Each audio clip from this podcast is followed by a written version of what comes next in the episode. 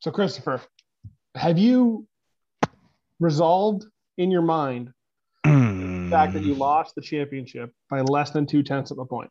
Mm, absolutely not. Um, I've lost a lot. Um, like I've lost a whole lot in in sports. Um, uh, small story, small story. Uh, growing up in high school, uh, grew up in Queens. We had uh, a lacrosse team. I played junior varsity lacrosse, and we were the only lacrosse team in like the five boroughs. Um, so we played all of like the Long Island schools that have been playing lacrosse forever and ever. So we would go out and we would we would get beat like like 27 to 6. Things like that. Mm-hmm. Um and losing by 0.15 uh is the most demoralizing victory of my entire life. I mean like there were so many if if Diggs didn't go nuclear, it's a different situation for everybody. But there was that breath. There was that one brief, fleeting moment of like, I could do it. Maybe just a chance. And then it, and then and then oh, the big kick in the nuts was like I had already come to grips with it. And then they were like, but the Washington defense, actually, we're gonna give them another point like two days later. And I was like, oh my god, it's possible. But no, it was the not. fact that It it, was- got t- it was it was it was taken away from you again. uh, What you, you were down like what forty points going into that Monday night game, Yep. and then Diggs went off. Yep. Which which won a lot of people championships, Mhm. Uh-huh. and then yeah, and then they give the Washington football team one more point, or they take a point away, whatever it is. I wait, whatever. We wake up on Wednesday, and you're the champion, and Fitz is not the champion, and then we wake up on Thursday, and it's flipped back. It was like ESPN just took your nuts and just stomped on them. Yeah, I played with the heartstrings pretty good. Uh pretty good. But, But they, they got stomped on and then they got refilled and then they got stomped on again. Yeah, yeah, but here's the thing: is now this year, like I, um, uh, just have to do just that much 0.15 better, and I can be a champion. Like that's all I have to do is be that much better. So I don't think I have to do that much to be 0.15 better and beat all you guys again. I mean, I already beat you once, right? Right. It all you think starts with it. it. all starts with uh, Marcus Mariota. I mean, everybody beat.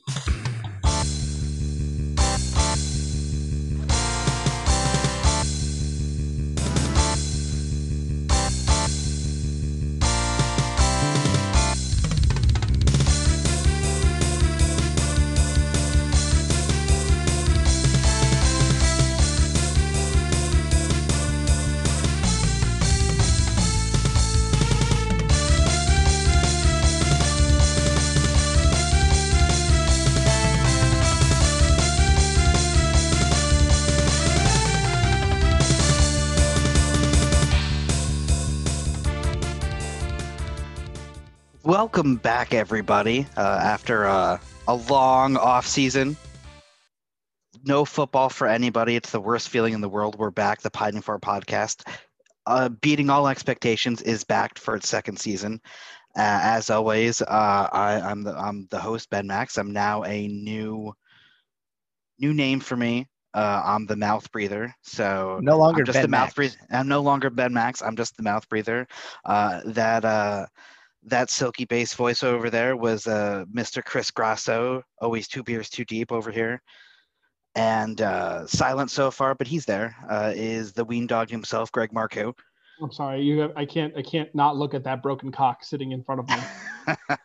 uh, yeah, I'll be hearing it all season, I'm sure. And uh, joining us uh, all season long is our, our silent partner for now. Uh, but he's there is uh, Joe Formusa, our producer. Producer Joe, if you want to say hi, go ahead. If not, you don't have to. Hi. All right, that's that's that's producer Joe. Uh, doing what he We've needs to. upgraded. It used to just be us three idiots Yeah, recording on exactly. Now, now, now we a- have people someone with who has professional experience. He's a professional, guys. He's professional. This is what All right. He he's done for his he's the only whole one who's trained to do what we're doing. Basically, guys literally literally step one was how do we get this on spotify and he was like "Wh- oh dude the easiest thing upload it immediately i've been trying for like months to figure it out i googled it i asked other people how to do it you know and here we are Yeah, we're on so- spotify for everyone, for all of our listeners, you don't have to listen to it in your email anymore. We are on Spotify. Last season is all on Spotify. So if you want to re-listen, yeah, yeah. If you're a friend of the podcast, as motherfucker. For information that's a year old, uh, yeah, yeah, this could be a could be a chance for you to relive some of the glory days. It's timeless. I don't know what you're talking about. It, they, they they need to know what was happening in Week Seven of 2020, and that's where you listen to is our podcast. Uh, that's what that's what it's there for. It's history, uh, or relevant. I don't know. So, Grasso, I couldn't resist about taking that jab Yeah. early. Uh, yeah, yeah, it's yeah. it's That's all a real fun. early jab, big guy. We're, we're we're gonna we're gonna get into it in a little bit. Uh, Can we just Uh, talk about it off the rip? Because I let let me just get upset now, and then we'll just get because you already brought it. Let's just get it out of the way. All right. I mean, we're going to talk about it again later, but uh, No, that's what I'm saying. Is if we talk about it now, okay. We Well, so let, let, me let me frame let me frame it this way. skate over it later. let, let me frame it this way. Okay. So, what is everybody's feeling about if an accidental pick or uh, a glitch happens in a draft, whether taking back that pick or in or in any sense pausing the draft to fix it? Because you can pause drafts now. Uh, in, it, for those who don't aren't aware of what happened, uh, Chris Grasso drafted Marcus Mariota, the backup quarterback for the Las Vegas Raiders, in the 11th round. No, it I the, think se- it was eighth the round. seventh. I thought it was the seventh round. It was the eighth round. Eighth round. eighth round. So he he may not play a snap this year. And he it was clear that he didn't mean to do that. So I guess the question uh, it's upsetting obviously. Uh, I guess the real question here is should that be a situation where a draft can be paused from a fantasy perspective f- to fix that or it's just a mistake and it's, it's rolled with. I would say if this happened with 45 seconds left on the draft clock, sure, because clearly it was a mistake, mistaken click. That's fine. But because there was one second left on the draft clock, I there's I wasn't looking at Grasso's screen. He might have been looking at the Vegas Raiders roster, and you know looking at oh, do I draft Ruggs or do I draft Derek Carr or whatever? Maybe just press the wrong button. I don't know, but hey, it was the eighth round pick. I think Grasso's team is still very good. I don't somehow that, that pick did not destroy his team. Um, but I, I mean, it happens to all of us. I picked up the wrong Hill on the Saints last year because I didn't do my research. So Idiot. All the right, news so found Gra- this year. yeah, yeah, we, we've this is what happens when we have a real producer. so Grasso, tell us, walk us through it. Tell us how you feel, how you felt, what you do. Oh, I mean, I mean, I didn't click Marcus Mariota, uh, whatever. Fa- there was no, there was no way that I could have done that. That could have. There was zero chance I was even near him. I literally, cl- I clicked on the queue button, and then Nyheim Hines was in my queue because that's what I clicked, and it just auto drafted him for no, I, like, I don't understand why. There was no like. I wasn't near Mariota in any sort of a way. I didn't need him. He wasn't the best available quarterback. There was like a lot of things that like are good reasons for that to have happened, and none of those happened. I wasn't looking at the Vegas Raiders. You know, it wasn't any of those things. Like they were there's no way I could have even been near Mariota. But you know what? My team's still fucking good. So even with a, a completely missed pick, you guys are still playing from behind. Right. Well, I mean, well, we're going to get into the what we think of the draft a little bit later, but before we get to that, I think let's uh let's talk about last season because uh, I don't think we really had a recap, uh, a real look at what happened, what what we felt about the season, the rule summit, you know, things like that. So let's uh let's just start right now with uh the recap of last season. Do we have a sounder for that or no?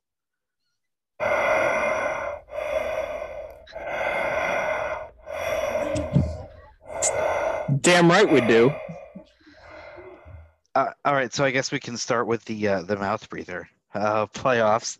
Uh, so I went into the final week of last season six and seven, uh, with uh, or six and six and six with a shot to make it into the the actual playoffs because there were two other teams that had far fewer points and I couldn't pull it off. And then I went on a stunning loss streak uh, against several teams, culminating against another terrible team in Keegan. and I just couldn't put it together for the season. I made terrible picks all around. Half my team was injured, so I am the uh, the 2021 mouth breather. Uh, and for those of you who don't know, uh, the loser in our playoffs, what happens is not only do does the leader from last, the winner from last year, which was Fitz, uh, choose my team name for the year. They retire my team name forever. I have to wear a shirt anytime I'm with them in public. Uh, and my phone lock screen, uh, which I can show everybody at the podcast, uh, is a picture of a serial killer that happens to be in our uh, fantasy league. It's not confirmed he's a serial killer. He just looks like one in that picture. But you guys can see clearly it's still my lock screen. Or it looks like it also kind of looks like Fitz is releasing a a indie record. Like that looks like an EP record for like his. I was gonna say it looks like the new like title screen for like season four of You coming to Netflix. I would like to point That's out. what it looks like. I would like to point out the quality of that photo is pretty pretty good. Yeah, no, I it's remember- good. A few years back, I think the photo that what was it? Fitz's Fitz had to put a photo on his phone from Keegan, and it was like terrible quality, bad Photoshop. Like we've really, you know, upped the ante a little bit. So you can literally use any excuse and be like, yeah, this is the hottest new indie artist. His name is, you know, SK, which is serial killer. Yeah, all right. That's- yes, he is. S- There's- that'll be There's definitely a way around it. I mean, when I when I was the mouth breather, my background was like Vinny with like a light behind him, and it's actually it's actually a part of our uh, insignia on the uh it's A part of the, group. the the Facebook group and on the um on the on the Spotify. That's our that's our that's Vinny's hand and the trophy. Like that's not. It looks really. I like it on Spotify. It's We've- like we've cut out, but that was my our- background. Definitely upped our game. I mean, what we really need, we need the the champion to be local again. Well, I also was looking back at the last year. I forgot Moose was three and ten. Moose's team had a was terrible terrible, team. and he Oh finished. yeah, in, no, god in- awful. in ten, Like, yeah, it was. It was, I- it was a very close year. There was no. yeah, you had a historic slide, Ben. Yeah, it was it was just a perfect storm of shit. Like injuries right at the end of the season and people underperforming and matchups against people's teams who were overperforming. Like I ran into Dale who was a buzzsaw at the end of the season. You know, things like that. It was uh it's and that's you know like we've been talking about our league gets more and more competitive and i think we were saying that on the podcast a lot last year is no matter who ends up being the mouth breather they don't deserve to be the, like they do deserve to be the mouth breather but it could have been anybody so Right. I mean, I still It was so but tight. Yeah, yeah, it was tight. Uh, so yeah, so with that, uh, talk about the mouth breather. The, the one last thing is they changed my team name. It was the broken clock corollary. It's now, uh, I don't know. One of you guys want to throw it out there? Uh, the broken cock corollary. It's Um, such a very big difference. Simple. one letter. You are one pathetic loser. It's crazy. and uh, I, it's so good. As soon as Fitz said it, I was like, "That's it. That's that's so money." Because like everyone always like, "Oh, what does your team name mean?" And then you like explain it, and it's just you know, it was kind of, you know, I don't know, rough. It was a little, uh, it was a little too smart for most of us, you know. We're, we're all pretty dumb. brainstorming, going off of max, maybe you know, minimum success or maximum failure, and and then and and Fitz just really came out there with with the win by just removing One letter. a simple letter. One fucking letter makes a big difference. All right, so let's move on to the championship because nobody cares about what was in between. So. Uh, let's uh let's let's look do a quick look. It's probably the closest match in any of our games histories. I mean, there's been a few ties, I think, but when it comes to down on the line, the the last minute to lose the way you did in the roller coaster fashion that you did uh was heart wrenching. it's storybook worthy, man. You couldn't script it better than that. It came down to the last player, the last second, the last minute, the decision for them to sit Diggs. J- Joey Slye, one of the most accurate kickers in the NFL, misses an extra point. You know, it's it's there's a lot of things that culminated. I mean, I'm so I'm One looking more at that- I'm looking at that game right now, and Yeah. the score was first of all the score was astronomical. It was yeah, it was it was 183.7 to 183.55 like every every player except for uh, really Joey Slye and Russell Gage somehow on his team. Oh, and the Colts had negative points on his team, but he had 55 points from Alvin Kamara. He had Huge. uh, 35 from Mike Evans, 33 from Brady. I mean, but, but still, you had 39 from Diggs, and that 39 was the last game, and it was just 15 more yards would have had it, or another catch and 10 yards would have had it. Just a catch. Just a catch. He could have had a catch and went back seven Oh, that yards. is a ha- that's a, that's half point. Yeah, we have half It's- point yeah, PPR. That's right, half point. Yeah, I mean, two tenths of a point is just it's two yards really. He could have rushed for two yards and gotten it. Mm-hmm. So yeah,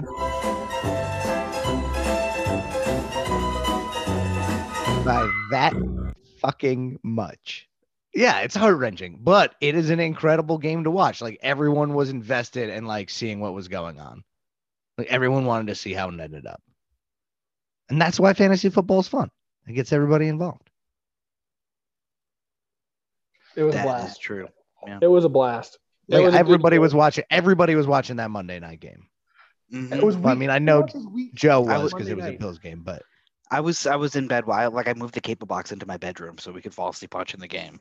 Because I was like I need to see how this how what the outcome is. And we were we were like texting everybody was texting at like 11:30 midnight and like and the next day just like wait Grasso won no Fitz won no Grasso won. Meredith was invested in a Week 16 Buffalo Bills Monday night game. 17 or no it was 16 you're right it's week 16 yeah I forget because it was so intense. Because I'm freaking out. She's like, "What's going on? Why do you care so much?" And then I told her, and it was it was just magical. And that's why we played. don't fantasy. worry, it won't. It will never be that close again. Don't don't anybody worry. Okay, don't anybody worry. It's never going to be that close again. I- I- shut I- it out this year. I will say I do remember on on Twitter there was a big uproar about the the snafu with the scoring, and a lot of people in leagues pretty much across the country, and this probably happens, you know, to everybody, but like, or at least a lot of leagues, but like, I don't think we were the only close scores that week. Like, I think a lot of people were riding on that last, you know, what was it, a, a difference of a point, right? Yeah, So- it was one point. So I- I'd really, I, I really wish that ESPN would, uh, you know, try to get those stories together and make a 30 for 30. well especially because usually the highest performing teams have a lot of similar players you know like yeah, they had the draft and they, they draft similarly, which is why they ended up having that that team that worked out that way. And you know, a lot of people had that sort of Stefon Diggs in the last game, needed that extra point just to push them over. Or vice versa. They they had they were up by 30 points and Stefon Diggs came in and just demolished. right. Or they were. Yeah, and that's a that's heartbreaking on the other side. Mhm. I'm sure. I'm sure. I'm sure. Stefon Diggs broke a lot of hearts, but 0.15 is. uh I might get a tattoo of it or something. I don't know. It's a bad idea. Uh, yeah uh, you don't need to tell us why so let's uh let's move on there let's let's put the close the book on 2020 officially and move to the uh the first event of 2021 which was our rules summit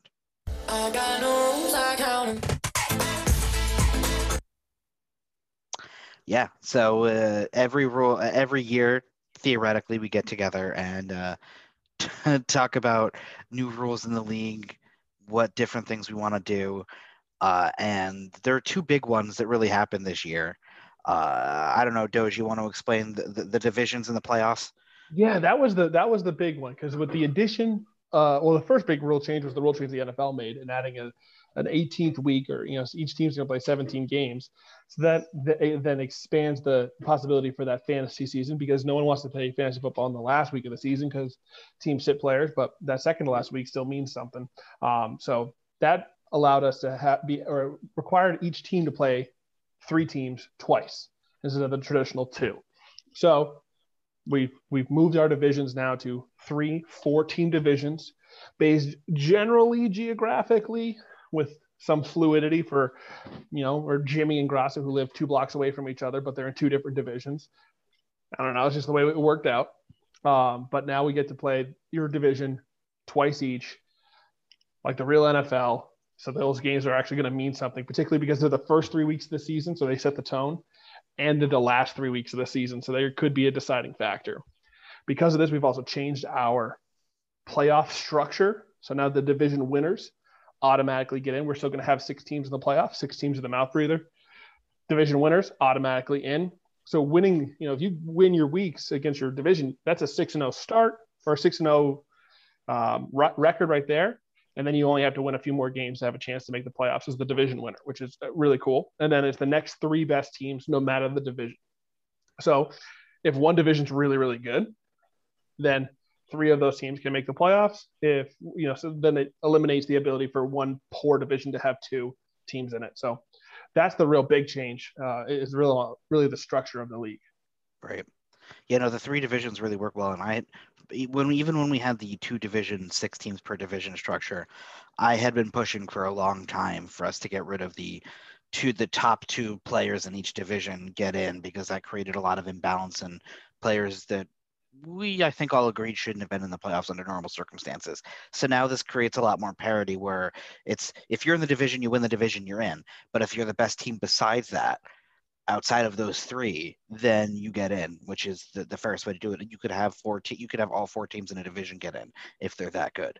Um, Yeah, Yeah, it's the best way to do it. It makes it, it, it ensures that the best teams are playing in the playoffs, and you're not a fluke team that's skating by in the playoffs Yeah. just because you were second in your division. You know, Yeah, So I it makes it- went- yeah, I think we makes the went back and- we went back and we looked and looked. You know, this team. There was only, I think there was only like two or three teams that would have made the playoffs if we had just eliminated division, the top two in each division. So it wasn't a lot of teams throughout the history of the league. I think it might have been two that got screwed because they were in a, the better division and they were the fifth best team in the division and uh, they were better than the second place team. So it shouldn't change anything dramatically, but hopefully this will eliminate the fact that Eckel gets in the playoffs as the worst seven and six team somehow.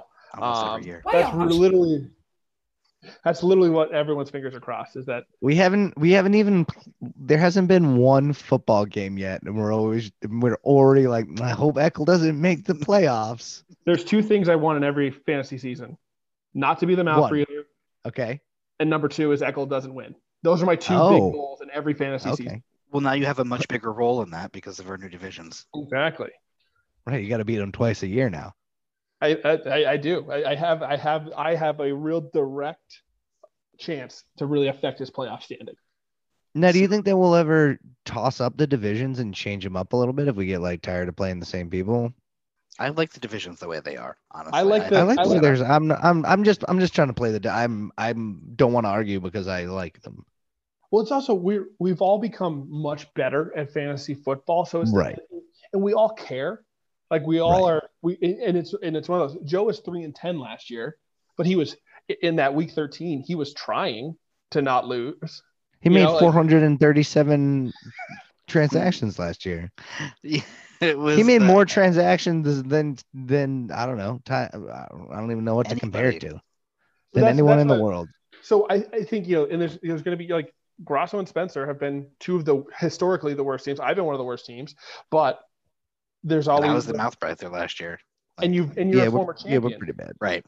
there's they're very very there's a lot of parity in, in the league so i don't think the divisions are going to be like skewed one way and you know like where the nfc west and the afc west are the two best divisions in football by a great distance and But even else that's even that's cyclical, you know, like that Yeah, stuff that never stays that way forever.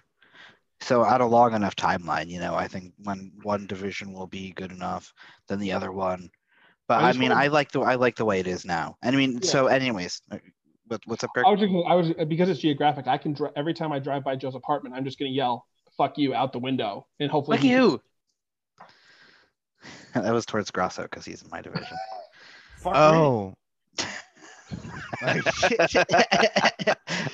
All right then. Um, yeah, dude, I like the division. I think it's going to be a really good time. You know what I'm really super excited about, even more than that. I'm sorry to change the subject. Is the payouts, uh, That's the different getting to, payout yeah. structure. I know that's the next thing, but I, I, we all agree about the. I think everybody's really in agreement about the divisions in the playoff. I don't think there was one person that sounded off against it when we voted. the Pretty sure it was structure- unanimous. the payment structure is really really unique Smoke weed every day. You missed that by like ten seconds. I know. I had to I had to cue it up, guys. First week jitters. All right, you're pulling me in from my You know- day job. You know, this is your interview. This is your job interview, Joe. We have we have a line of candidates. I got resumes in the back. We got This is going- stacks. This is going on a review sheet. This is your Uh, working interview. You're Anyways, still- so- so- uh, it's a probation. yes. This is a probationary period. Listen, listen. You were you guys are lucky. I'm not doing this one every 30 seconds. I'm Batman. So yeah. Oh, That's true. That's true. How did that even make it on the soundboard? When are you ever going Because to it's because it's Joe making the soundboard. Of course, it's going to be on there. Obviously. Those Uh, of but- you who don't know, Joe is obsessed with Batman. Uh, so yes, let's talk about this payout some more. Yeah, I love it. I I love it. So we've increased it to 100 bucks, which We is doubled it. That's a that's a good amount of That's cheese okay. here. That's a good amount of cheddar. Yeah, so we we've increased the the total. Oh, the bills. Yeah, oh, so, bills, I mean, but yeah. like money bills. supposed I to see. like Yes, money the bills, bills. money bills. Yeah, but- But yeah, I so we've see. not only have we increased it to hundred dollars, but uh, each week everybody has a chance to win money. If you put together the best team that week, you get twenty bucks. You know, if you manage to do that, manage to do that five times in the season, you've won your money back. So I mean, there's lots of different ways to win money this season. Not yeah, just so so for the for the nitty gritty details, it's if you win, if you're the overall high score of the week, you win 20 bucks because whatever the math worked out to, for the the champion and runner up play runner up payments and the third place payments, there was some leftover cash, so we split it up between the 14 weeks. And if you win the week overall, if you're the best team in the league, you get 20 bucks in your pocket. Go out for lunch that week, and then you can bring in and then uh, you know so yeah, so you need to you need to win five weeks, which is a lot. I don't think Right. anyone won more than two or three last year. Uh, I don't know. I think I might have won a bunch. But that's also it. Like if you build like an amazing team, you're going to clean up that year because you're going to be in the playoffs. And uh, we we may have lost Doge for the time being. He kind of looks like uh, the way he was on D and D the other night on my screen. A little frozen. Yeah, just frozen. a little frozen. Uh, but yeah, I like I like the payouts a lot, and it gives everybody a chance. And I think even when your team is terrible for the season and you know you have a bad team, you can still try and win each week because you know you can get a little bit of money. Right. And the odds are that if you try to put together a good team, you might be score the most one. Everybody has a bad week, you know? So there's a chance that you could uh you know, potentially win money every week. And that's something to like grasp onto, even if you're the mouth breather. Yes, which I will be all season. By the way, I just want to make a side po- point about the mouth breather. Uh, I haven't talked to Spencer about it, uh, but somehow whatever shirt they picked for the mouth breather, it's the most scratchiest, uncomfortable material possible, which is kind of perfect for a mouth breather shirt. But it literally it, It's wool. It's a hundred percent wool. it, it, it's like it's it's like half count cotton mixed with wool, so just the little scratchy parts are on the inside, and yeah, yeah, exactly. I'm getting I'm getting what I deserve there. Yeah, so not a fan of that shirt. So the other the other big thing we did at the uh, Rules Summit was everybody picking their own team. So the way we used to do it was the top two team the top two finishers the year before. The first place person would pick their draft position and the second place person would pick their draft position. This year we switched it up. We still kept that but then the next person would choose uh, a name uh, or a team name out of a hat or off of the ground flipped over in this case and then that person would pick their draft pick and then it would keep going through the whole team until everybody got to pick their spot and I personally love that because it keeps everybody invested, and you still have some say and agency over what you where you go. Because it used to be once the first person was picked, it's the highest draft slot, which isn't always the best strategy. What do you guys think? It added some drama to the to the draft or to, to the the rule summit when it came to, you know, whatever. It was for those of us in the building and even those who were, were with us virtually, it really got intense there for a while while we were like, who's gonna get picked next? Who's gonna have to pick their draft spot next? Blah, blah, blah. And obviously, I got picked last. Two out of the three last three years, I have been the last name drawn. So the, that previous time I was picked 12, which I liked because I got the turn I got to pick two picks. This time I was stuck with the draft spot that was left, which was sixth. So I was able to pro- do my strategy off of that instead of some random spot that got given to me. Yeah, I think it was um I mean the same chance, you know. It's it was all chance. And then where everybody picked the people have their own vibe for like where they want to draft. Like people pick drafts but spots because they want to be closer to the turn. Like Deej went 12th and Dale went seventh because Dale wanted thought that that's where the running backs dropped off. Like that was it. So everybody has their own reasoning for where they want to go, but it does give you that that little bit of control and like this is I, I think I'll have in my own mindset uh, an advantage at this draft spot. Like that's why I went fourth because I like the top four running backs. I thought any of them would be good, and I want fourth because it's closer on the turn around the end. Yeah. But like, should I have went 12th? Because 12th is a great spot. 11th is like, there's there's pros and cons to every single spot. You know. I agree. And you know, it'll shake down. I mean, we've tried, we've all tried to do our own analysis, which leads to our next topic because we're going to be going uh, team by team and taking a look and giving some thoughts on what we think on the draft. Uh, so let's move on to our draft analysis. Uh, it moved, you know, at a pretty decent clip this year. I have to say that everybody was really in and making all their picks. Even Keegan, who was skydiving out of a plane at the time, uh, managed to make his picks. What Uh, was he really skydiving, or we're just saying that because we think that's dope? My assumption is that if Keegan is not in an office working, he is either in a plane to fly it or to jump out of it. That's Right. that's literally what I, I'm thinking because that's what that's all I see Keegan. It's, maybe he was trout fishing. What about salmon fishing? Can you salmon fish in Colorado? I don't know. Yeah, uh, trout, trout, salmon, uh, trout, Yeah. trout. So yeah, so um, so we're gonna move into the draft recap here. I don't know if we have a, a sound for that yet. We're again, we're still we're still a work in progress. It's week one. The anthem of the football team. Name redacted. Positive players. All right, so that is our draft recap That's- sound for now. That's all I got, but it's pretty good. wonderful. That's that's right on the money there, Joe. That's good. Football!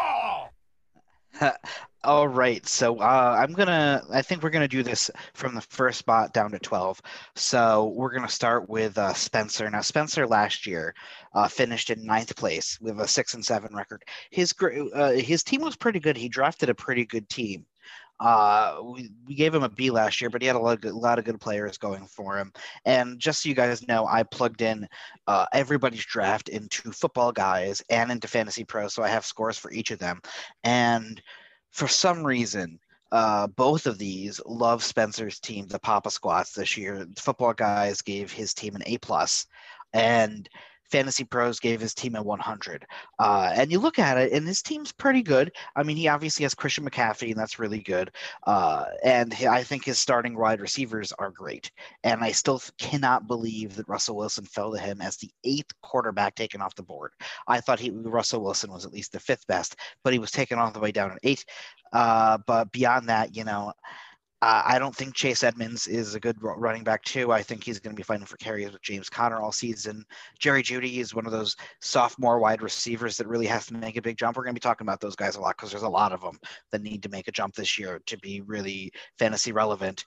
Uh, but beyond that, his bench, like a lot of benches in this league, are pretty thin. I don't like Juju this year. I don't like Devin Singletary. I don't like Fournette or Nyheim Hines. So his starters are great, but if if there's an injury there or one of them don't pan out, then it's going to be trouble city. I disagree very strongly with you, Benjamin. I think he probably drafted the best team of the year. Okay. I I, I gave him an A, uh, A minus A, kind of on that border. I think he, he has Russell Wilson fell to him. He has the best fantasy football player in the world. He has AJ Brown, who is a huge receiver with a offense that's going to move the ball. He has Adam Thielen, who yes, is probably going to degre- you know his touchdowns are going to regress, and he's not going to have as many. He had he got Waller, Jerry Jeudy, Yeah, Waller's great. the sophomore receivers, that's when they break out. It's not their rookie year, it's their second year. I think Fournette's going to have a big role in the offense. I think you're really down on Juju for some reason. I disagree. I think he's going to be the number two receiver. I think Diontae Johnson's going to fall there um, because he's going to be Droposaurus Rex again. Hines is a great pick, I think, for especially for half PPR to fill in if Chase Edmonds doesn't, if he doesn't like Chase Edmonds that week. Chase Edmonds also is going to get a lot of touches. I think he is Spencer is the best team, has drafted the best team out of all of us, and I don't know how he did it. He started drafting. He had not done any research before he showed up, and he showed up about 20 minutes before draft. He said he did five minutes of draft research while he was pooping. Isn't that always how it is, though? I mean, it's all chance, really. I mean, the fact that Wilson fell to him is huge because the I took I don't know I took Stafford. We, we can talk about it later, but I just love Matt Stafford, and I should have taken Russell Wilson. Um, but I just love Matt Stafford. So that was like a just I made a mistake there, um, and gave him a lot more ammunition that he didn't need. Um, but I mean, his whole team is pretty great. I do see some holes on his bench. Um, but I do see some bright spots too. I think Austin Hooper can sit in that flex all day long. I think he's definitely a viable option because everybody else on that team is just bloated, um, and they think they're, they're they're great in practice and they make great Instagram posts when they're in practice, but when they're on the field, Austin Hooper is a manly man. I don't know. I think he's good. I think Austin Hooper's going to have a great season. I also think Jerry Jeudy's the sophomore guy. Um, and we're going to be talking about him for the rest of the season because I think he is a big after the play kind of guy and he's going to rack up a lot of yards after the catch this year because he's got an, I mean, who's throwing the ball this year? He's got Uh, Teddy Bridgewater. He's got a safe, accurate quarterback that will not throw him into shit. So we'll see what happens. I like Spencer's team. He gets like an A. Okay. All right, so we'll move on to Jimmy's team now, the Show Me a TDs. And uh, Jimmy's team, again, last year, he finished third place. Uh, and he drafted Sa- with a 9 and 4 record. He was one of the better teams in the whole league last year. Uh, and uh, we gave him a B plus for his draft. He did a great job. But same thing with football guys. They gave him an A minus. Uh football pros gave him a 96 so his they they liked his team really well. And when you look at jimmy's team it's easy to understand why. I'm pretty high on dalvin cook. Uh, i'm higher than most people on david montgomery. I think he's going to be great. Uh, and i think he's going to be the main back there. He's going to get a lot of touches in in that offense and he catches the ball i think his wide receiver tandem is great terry mclaurin is going to be a top five wide receiver this year uh, you can mark my words Tyler Lockett, he's always going to be in a fight with uh, with Metcalf, but I think Lockett's still going to have at least a top 20 productive season for the uh, for the Seahawks. Higbee's a reach a little bit. I mean, not really a reach, but I, I see him as like you're hoping that he's going to recapture what he had in his rookie year. Uh, I don't like his flex or his bench players at all. I think Odell Beckham has been a huge bust his whole career. Um, I do like Jalen Hurts a bit, uh, and I do like Tom Brady, but that's uh, that's about it. I think his team was pretty good. His bench is a little thin though. I gave Jimmy an A minus. I Ben, I don't know what you're smoking, but it's not what I'm smoking. I I weed every day. Perfect timing, Joe. I think that Miami, Miami offense, when Will Fuller comes off of his suspension, he's going to have a huge role in that offense. Raheem Mostert is a big play machine. He is the fastest man on earth, and he can break a 80-yard touchdown run at any moment if he gets past the first level. I think he has Jimmy has a high upside team. Yes, or is he, is he going to have some down weeks? But then he has Tom Brady and Dalvin Cook and Terry McLaurin, who are high, high floor guys. So yes, he has a lot of you know high ceiling, low floor, but there is still players in his roster that are extremely high floor who could have a big game. So I, I think Jimmy's is again in, in the top top third of the uh, you know top quarter of the league. Just want to say real quick. I think Mostert, although he'll he'll start the season as the number one, uh, Trey Sermon is going to be siphoning from him early and is- often. Are we are we judging are we judging the team in week seven or in week one? I mean, I'm just well, I'm just judging the draft, and if you think you got to think about it, not just for we're not talking about just the week, we're talking about the whole season here because you're drafting the team. if you look at your team that you drafted every single year, less than half of those players are on your roster at the end of the year. So Okay, I, I always think right. the draft the draft affects weeks one through three. After that, your teams are totally different. All right, Grasso, what do you think? I wouldn't say totally. wha- Whatever. That's a whole different conversation. Let's talk about Jimmy's team. Um, Jimmy's team has four players that will give him uh 80 points a week, and then everybody else will fill in, and we'll see what happens. Kind of a deal. Um, I'm very with Greg on this, like very boom bust. Um, but he has some safe picks, like Dalvin Cook will get him 20 to 60 points a week. I don't know how As long many. as What he got so he got so many points last year. It was insane. Um, and Tom Brady will always do the same thing also.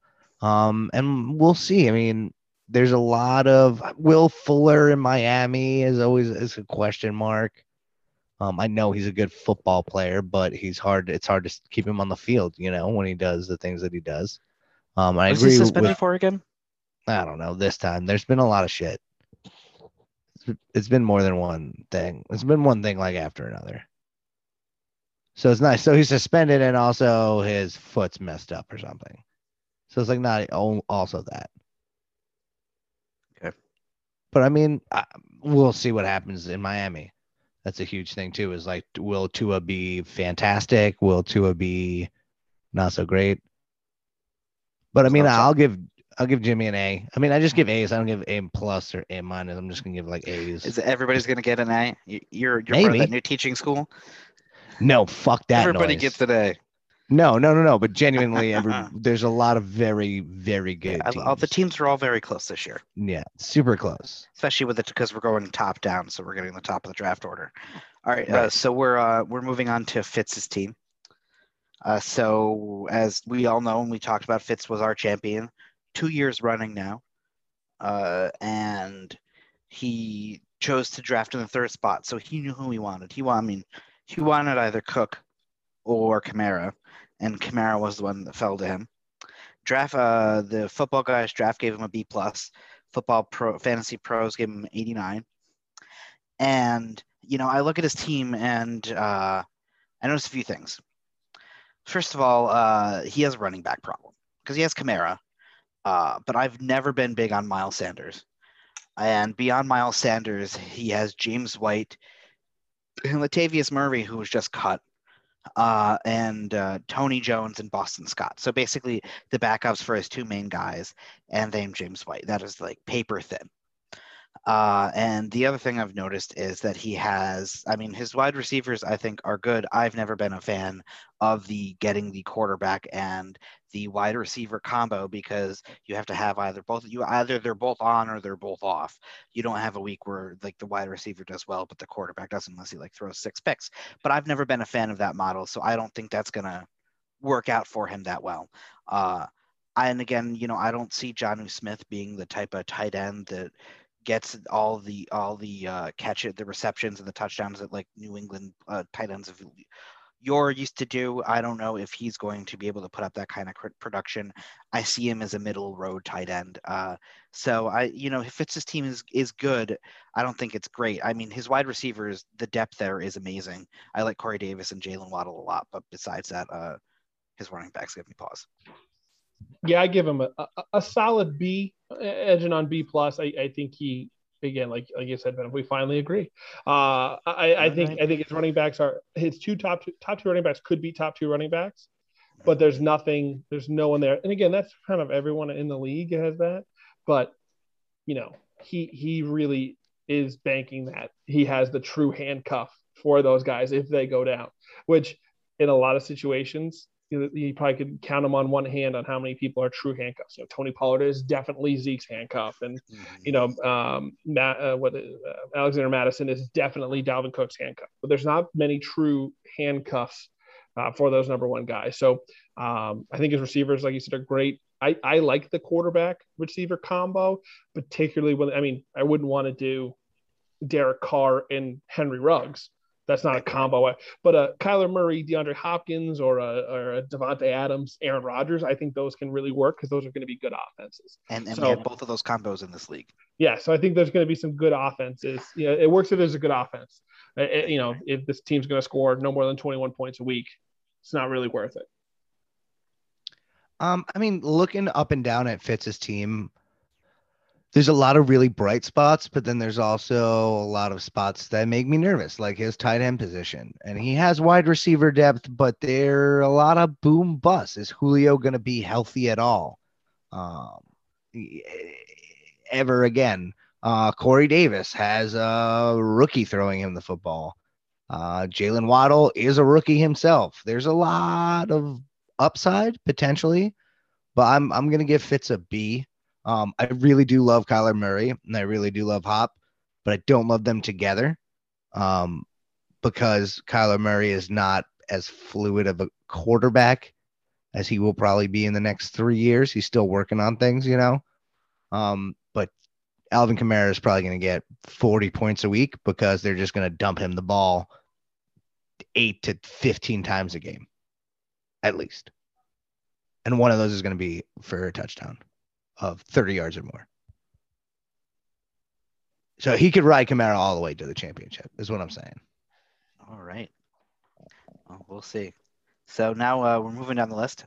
We're moving to our first uh, podcasters uh, team. We're looking at the two beers too deep. Uh, if you all don't remember, that is Christopher Grasso's team. So Doge and I will provide some analysis, and then Grasso can tell us how wrong we are. So, uh, so it, it, Grasso's team last year was great. I, I he trolled everybody throughout the whole draft process last year, uh, pretending not Surprise, to remember his login. Yes, exactly. And he took, if I recall, you took Cook, you took Aaron Rodgers when everybody thought he was done, and he won the MVP. Um, you're obviously a big Mark Andrews fan because he took him again. And Mhm. y- your team this year, uh, there's quite a few good things about it. I mean, Derrick Henry's great. I'm a big ha- fan of his. Uh, I picked Taylor on my team thinking that he's a mini version of him and will become that, but we can talk about that when we get to my team. I think Keenan Allen is still going to be great. He's ageless. He's got a young quarterback who's uh, who needs a one like him, so I think he's going to end up being good. Mike Evans potentially can be great as well. Uh, you know, obviously there's Chris Godwin there, and I think Antonio Brown's going to make a decent jump in with regular playing time again this year. So he may lose some of his value that he's had in previous seasons, but he's still it's a great one-two punch there, and Andrews is great. Um, you know, beyond that, uh, I'm not the biggest fan of Stafford. Everybody thinks he's going to be great with in a Sean McVay offense with all these receiving options, but uh, I just I need to see. He could be, but he's been every year he's been a middle of the road, like 15 to 16th ranked quarterback. So I'd like to see that type of jump up at some point. Uh, and then your your bench spots uh, are okay, I guess. Uh, not I- not a. Go ahead. I love Stafford this year. I, I agree with Grasso. I think Matt Staff the one the one year Matt Stafford had a top ten off or top ten defense to play with, along with his offense. They went eleven and five. He has one of the best defenses with him. He has some of the best skill position players in the league to play with. I think he's going to have a great year. I think Grasso team again A minus for that PFA East. I think the East is probably the strongest division based on the draft. Uh, I love Deebo Samuel. I love Michael Gallup. I think DeVante Parker could have again that Miami offense, if it works, could be good. McKissic's a PPR dream. Um, you know, Derrick Henry is Derrick Henry. You know, even if he rushes for 1,800 yards instead of 2,000 yards, he's going to have a good year. Um, so I, I really like Rosso's team. Uh, would you have taken uh, Stafford over Russell Wilson? No, because I, I I think I think the rushing with Wilson, even though he's not a even though he's not a running quarterback like a Lamar or Kyler Murray, he will get you three or four hundred yards a year. Um, so I think that is the one negative of Stafford, but McVay probably is going to have him throw the ball forty to fifty times a game. All right. No, Grasso, 60 seconds, your rebuttal. Um, I need a stopwatch because I'll definitely just ramble on. I need someone I'll to see you go. that. There's no okay. Give me like a 10 second after. Okay, go. Um, so I enjoy my team. I think there's good depth. I think there is good boom potential. I think um, the bench might have uh, might there's there anybody on the bench could be in the flex, um, which I like. Um, I like this, this rookie Amon Ra St. Brown. Great name. Um, but Matt Stafford was a bad pick. Um, I love him, and that's why I picked him. I have a lot of hope for him, but I, I can say knowing I, I should have probably picked Russell Wilson. But you know what? Well, who's to say that Russell Wilson doesn't try to make his way out of a pocket in the first week and get clobbered? All right, that's 60. So we'll, That was we'll- good. We'll, we'll take that for you. Uh, all right, great. So Grasso's draft, like, uh, and, and if you're noticing, none of us really had a bad draft. I think this is one of the safe, the safest, soundest. Everybody did their research except for uh, Spencer, who doesn't listen to the podcast, and I'm going to mention that every week. He doesn't listen to this, so he won't even notice that we're we're talking about him. But he's uh, he is drafting while pooping or researching while pooping. He's the only one who did that type of research. But even his draft was great. So I mean, let's move on. Real quick, didn't someone else in the league have to call him out because he left, you know, something about like he was starting Anthony Firkser even though John was healthy or something like that. And like someone said something because I called him out on the podcast. Like, He was, I mean, he AFK'd it quite a bit. Yeah. Uh, throughout. Oh, the last season he Yeah. Left he left his defense in versus like the top two offenses in the NFL back to back weeks. yes. He was Pokemon going or something. Pokemon gone. Tell you what. Yeah. All right. So let's uh, let's move on to Vinny's team. Uh, so Vinny, finished fifth last year and also drafted fifth. That's actually a theme that happened a few times with, with uh, players this year. Uh, now he had a decent draft last year, but things didn't go his way. James Conner didn't pan out in Pittsburgh because their offensive line was awful. Uh, football guys uh, gave him a B for his draft, and Fantasy Pros gave him a 91. Uh, you know, first, you know, and Vinny first impression of Vinny gave with his team was that he hated the draft. And his team, you know, at first blush looks pretty good. I mean, he's got Zeke, who should have a rebound season. He was the when Dak was healthy for the three weeks last year, he was the number three running back in all football. So having that balance on offensive line, even if Zack Martin doesn't start in the first week, will probably have Zeke being uh, back on top again. His uh, his wide receiver combo, uh, Bobby Trees and Calvin Ridley, should be great. I think Laviska Shenault is a great flex. But I don't I don't think Kareem Hunt is start like is RB two worthy in this league. I mean, he's he could be a flex, but I don't think he's going to get that same type of carry volume. I think the same thing with Kenyon Drake that's on his bench, uh, who who I think even even worse of a timeshare with Josh Jacobs, uh, and then I don't. You know, everybody says Robert Tony could be good at some point, but I I don't know with all of the other options in Green Bay if he's going to have it there. And you know, Josh Allen's a great quarterback, but uh, I think our producer mentioned it that the when you draft somebody that high, there's an effect somewhere else in the draft, and he really felt it in the running backs. So I mean, it's you know his team is okay, but he's definitely got some running back depth issues. That was the one thing that Vinny kept saying at the draft was that he kind of regretted the Allen pick because it affected his his running back depth. Because in that, what do you take him the third or fourth round? I think Yeah, I think it was the fourth round. Fourth round. There were some of those, you know, better than Hunt, but not as good as the you know kind of kind of like a Mike Davis was probably around available around then. Um, I- I, think his team is is his receivers. I think are incredible. Um, the Ridley Woods combo in the starting slot, Shenault. I think Jakobi Meyers could have a huge year at the end of the last year. Jakobi Meyers on the Patriots had a 20%, 25% target share. Um, who else is there? Um, Well, one you know, more. now that I'm looking at the draft, uh, sorry to interrupt you, but Yeah. it, lo- looks like Vinny had uh, he so he drafted Josh Allen, and the only running backs that were taken before his next pick, which was Kareem Hunt, was Chase Edmonds and Raheem Mostert. See, Uh, but like Mo, I think, I think, I think Raheem is to a good running back too. He will get you good games and he'll get you bad games. That's kind of what you want for running back too. You want him to have the the boom potential. So, I mean, maybe again, I was thinking about taking Allen in round four too. So, but he took he sniped him before or what, whatever. I was going to take him round five, whatever it was going to be. I think I was gonna say because he drafted after you there. He knew. That's what it was. I was going to go quarterback next round if Murray was available, and he wasn't. Um, but I- I think if Allen has as close as he does, he could have a good team. But we all know, I mean, Lamar Jackson, second round last year, and what happened to Dale? 0 and 8 to yeah, it took year. it took him a long time. I mean, granted, he had some injuries, but yeah. So I- I, I think his team's good, but not great.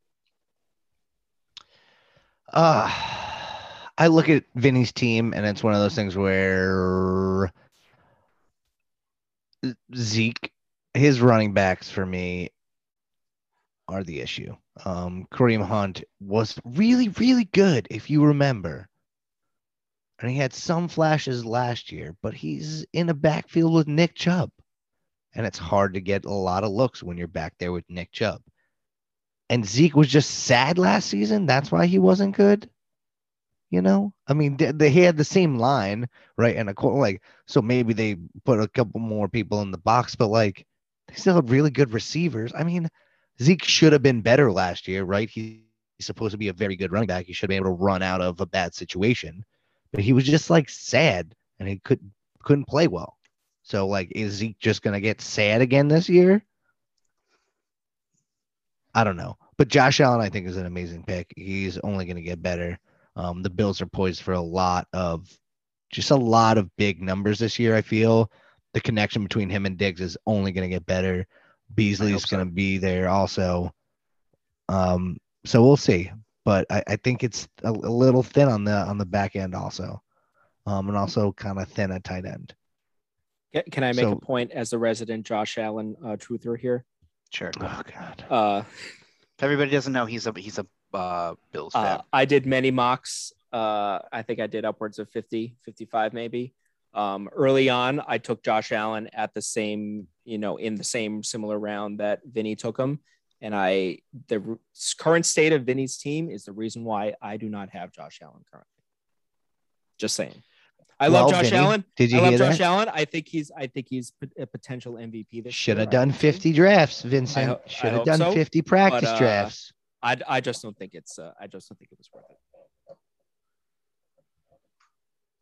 I'm, I'm sure the one thing Vinny will say is I would I drafted a team just before that, so I was thinking about the other team where he drafted Mahomes and Allen for a second round in a two quarterback two- league. two quarterback two, league. two quarterback league, sure. Uh, but it's you know, so I'm All right, sure that was in his head. Okay, so let's move Let's on. move on to the best team in the league. Okay, so let's talk about the Wieners Mean Dogs. Uh, again, we'll give you a one minute rebuttal after we talk about it. So, Doge finished five and eight last year, uh, with an eighth place finish because he won in the mouth breather playoffs the second game. Uh, we gave him a B for draft grade last year. Uh, football guys gave him a B, and his fantasy pro score was an 80. Uh, which was kind of on the low end, so it kind of went all over the place. I don't know how these team, I don't know how these algorithms work, but they're suspect. But it's more info. But so let's let's talk about his team. So I actually think it was a, a really good draft. Uh, I do like I like Ekeler a lot. I, I certainly would have picked him if he was there. Uh, he was the only player ahead of the player that I picked. Uh, Chris Carson, I always feel like is criminally underrated. Uh, he's always a great second running back because he always gets touches and he can ca- catch the ball. Uh, I know you've always been a fan of Cooper Kupp, and you, you think that he'd be great uh, in, in the Stafford left, le- led offense. Love Kyle Pitts too. I wanted to get him. If if Kittle didn't had fall to me, my, my goal was to get Pitts. Uh, so I like that, and you know your your bench has some depth. Uh, you know, nobody knows with the Jets uh, running back situation. It could be Tevin Coleman. It could be Michael Carter. James Conner is definitely going to get his share of touches with Kenyon James Chase Edmonds. Uh, and uh, I, I'm purposely leaving out the second year wide receivers. Uh, C- CeeDee Lamb is probably going to be the wide receiver one in Dallas. Uh, Amari Cooper is still there, but you know, you still and you don't know with Dak Prescott how it's going to shake out with with his arm strength and their team schemes. But I think Lamb and Chase Claypool are both poised to make huge second year jumps. Uh, and Justin Herbert's great too. Uh, again, I'll harp I'll harp on a different, a similar topic, but a different version of it with talking about having combos. This time, you're really banking on all of the Chargers offense because you've got their quarterback and their running back. Uh, uh, if the Chargers have a bad game or they're facing a really stingy defense, that's going to be a huge detriment to, to your team's overall line. But otherwise, I think I think the the majority of the team is great. Uh, Grasso, what say you? Here I say, um, I think that Claypool and CeeDee Lamb are not dangerous picks, but they're they're a gamble. They are very athletically gifted, but they're still young guys playing in the National Football League. And then that also kind of segues me to Kyle Pitts. He's a rookie. he's an athletic specimen, and they just lost Julio. He's probably going to be their wide receiver two ish, but he's in the NFL now with the big boys. And we're going to really see how he can play. He's a freak and he's probably going to be fantastic. There's a 95% chance he's going to be amazing, but there's still that question mark. I'm with you also, Ben, on the Austin Ekeler, Justin Herbert unity. I don't, if an offense fails on every phase, which sometimes they do, and the Chargers have in the past, um, but I do love Ekeler. I think he's going to be fantastic. He's going to be a big part of their offense. And Justin Herbert looked absolutely fantastic last year. And I think he's only gotten better. This kid is all about football and he's going to crush it this year. I can absolutely guarantee that.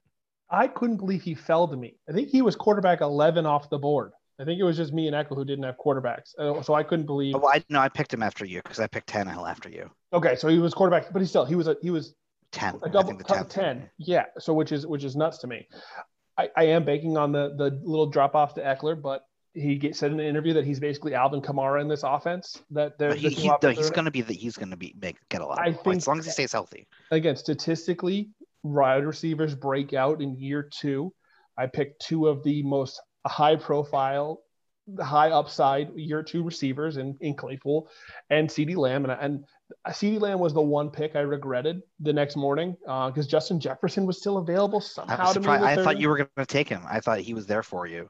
I don't. I like the I, the Dallas offense made my balls tingle. You know, it, where the the Vikings offense made me sad, just because. What, Kirk Kirk Cousins doesn't get your your ruffles in a bunch. no, he doesn't.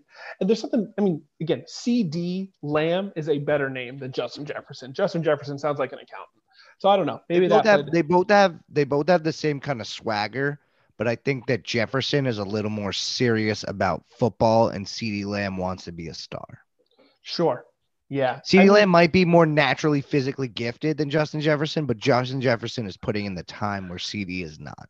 Well, He's got that. He's that sort of chip on his shoulder I don't, know if player. you, I don't know if you watch Hard Knocks. Absolutely. CeeDee I don't know if you watch Hard Knocks, but CeeDee Lamb looks incredible. Um, They always make people look incredible on Hard Knocks.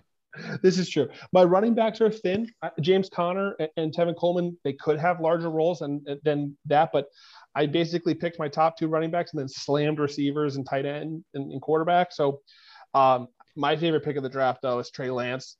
He probably will start later in the He's- year. he's good. I mean, I, so I'm surprised too that you did that because last year you waited and waited and waited for a quarterback, and you ended up getting Justin Herbert off of waivers. So like, uh, so I mean, you, you would definitely want to get him again Because I had to like, drop could have- Herbert. Yep. So, so, but mm-hmm. The what I- only reason Herbert was on waivers is because I had to drop him to It fill was- the rest of my team out. it was one of those that I went into the draft saying, I usually wait on tight end, I usually wait on quarterback because there's more value in running back and receiver.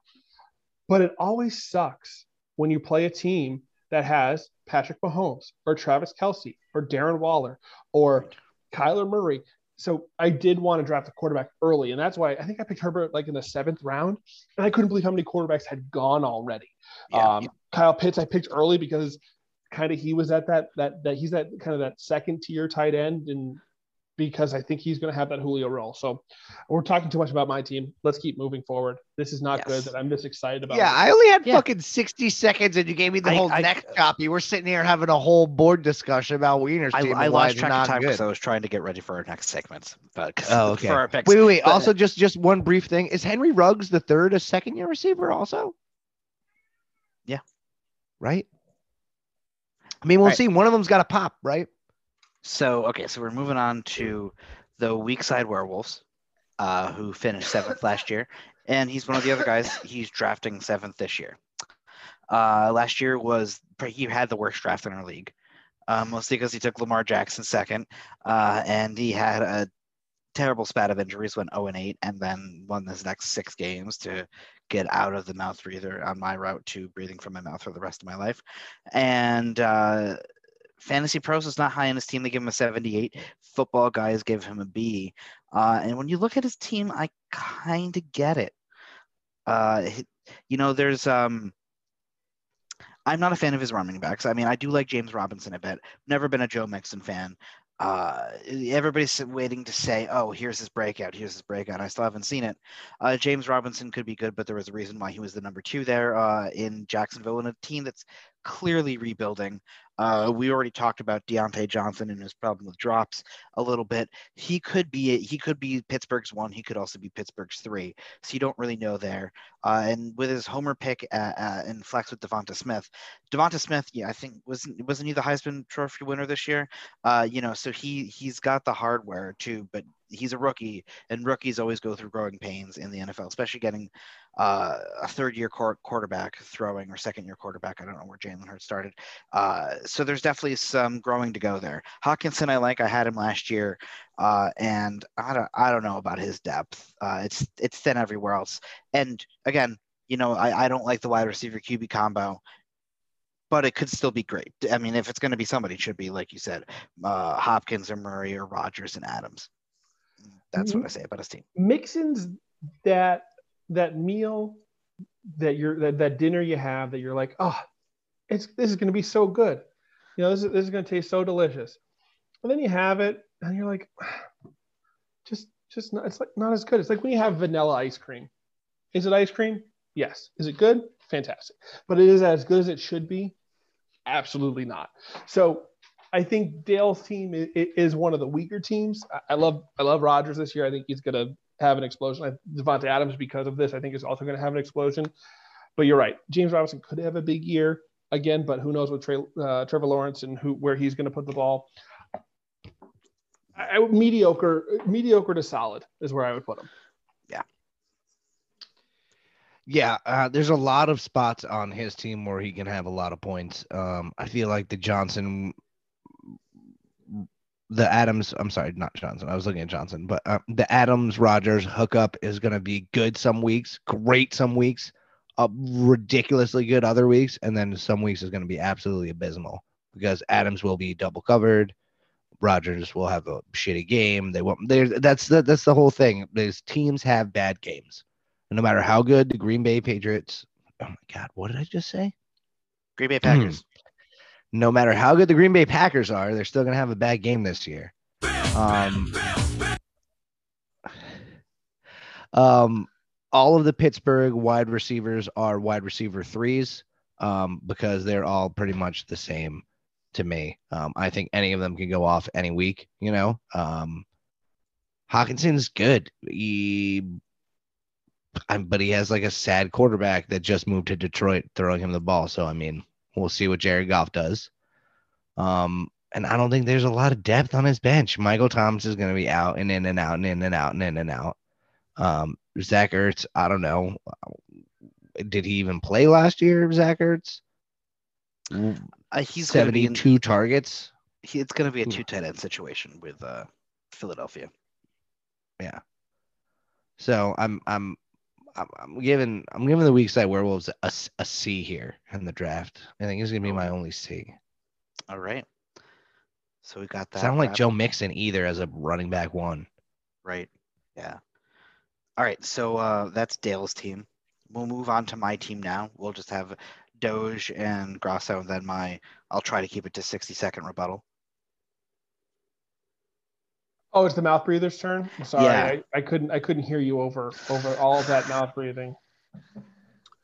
Um, yeah, there it is, there it is. Again, I think your team is is good, not great. I think the Tannehill is, re- is going to be a really good quarterback. Jonathan Taylor, who knows? I don't know why people are so high on him. I don't know what that Colts offense is going to be. Again, that offensive line is great, but how is Carson Wentz going to do in a new new new offense and a new team?